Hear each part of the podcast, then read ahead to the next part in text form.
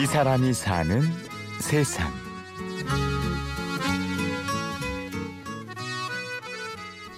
시포 처분을 받은 너는 억울하다고 했다. 아내를 병으로 떠나보낸 너의 아버지는 판사에게 선처를 호소했지만 돌아온 것은 등 굽은 눈물이었다.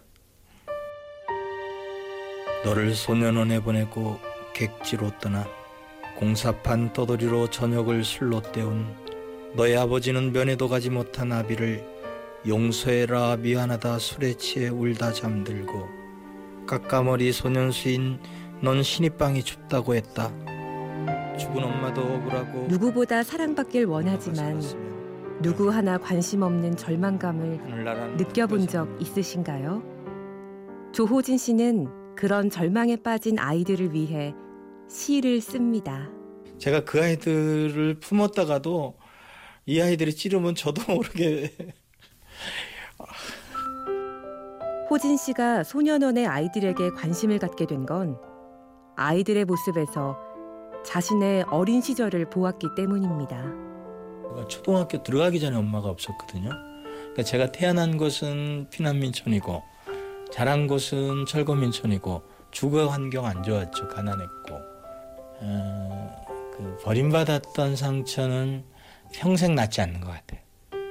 그러니까 제가 그 어렸을 때 엄마가 떠난 날 그 엄마를 찾아서 달려가면서 이제 울었죠. 어렸으니까. 그렇게 자연스럽게 모든 관심이 가출 청소년에게 모아졌습니다.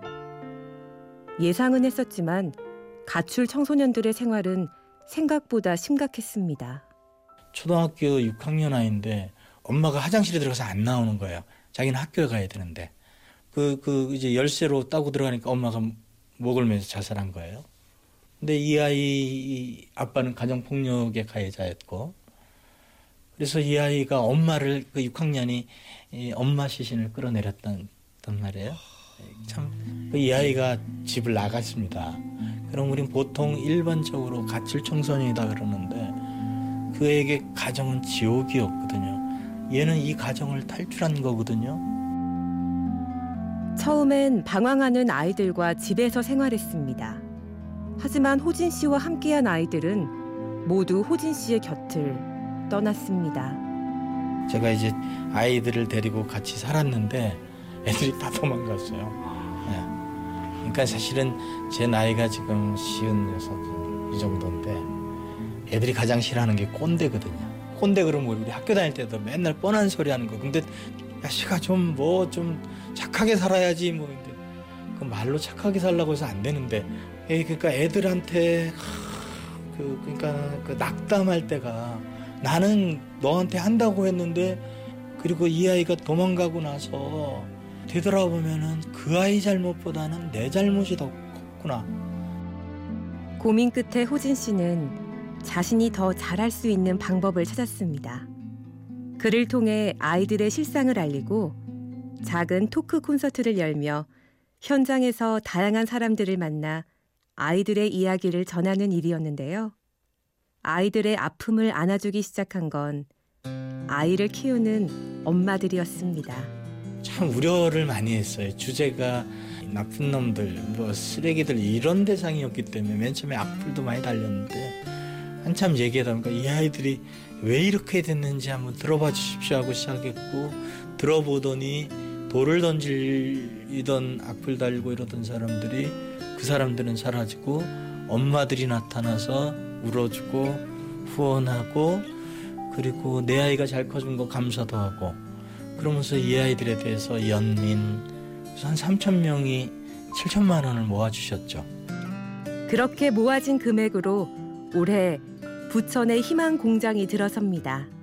4월에서 5월 중에 경기도 부천에 어, 희망 공장이 들어서고요. 이 공장에서는 빵 그리고 음료수, 커피 등을 이제 공장 겸 매장을 오픈할 예정이고요. 희망 공장은 생산의 의미, 생산이 목적이 아닙니다.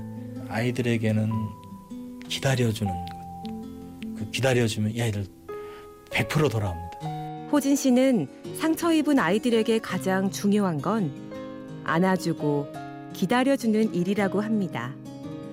안기는 것조차 익숙하지 않은 아이들에게는 일회용 관심과 사랑은 의미가 없기 때문이죠. 이 아이들은 안아줘도 잘 안 안길 겁니다. 사실은 안겨봤어야지 안긴다는 느낌을 알거든요. 그러니까는 어, 밀어냅니다. 어색하거든요. 안았던 행위. 그러니까 몇 번 안아주다가 아유 이놈들은 사랑해봐야 소용도 없어. 그러니까 이 아이들은 그 마음의 상처가 너무 깊은데 우리가 그 몇 번의 사랑으로 이 아이들을 그 규정해 버리거든요. 아직까지 호진 씨에겐 사람들에게 자랑스럽게 얘기할 성공한 아이들이 없습니다. 사회적 기준으로 성공한 아이들은 없지만 호진 씨는 결코 포기할 생각이 없습니다.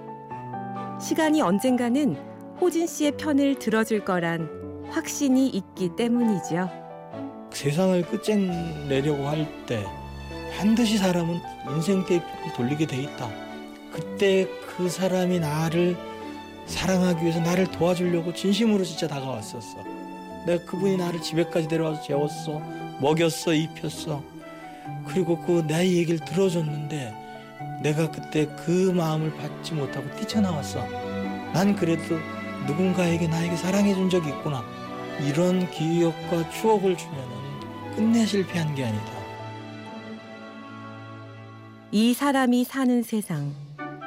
오늘은 소년원 아이들의 마음을 읽어주는 시인 조호진 씨를 만났습니다.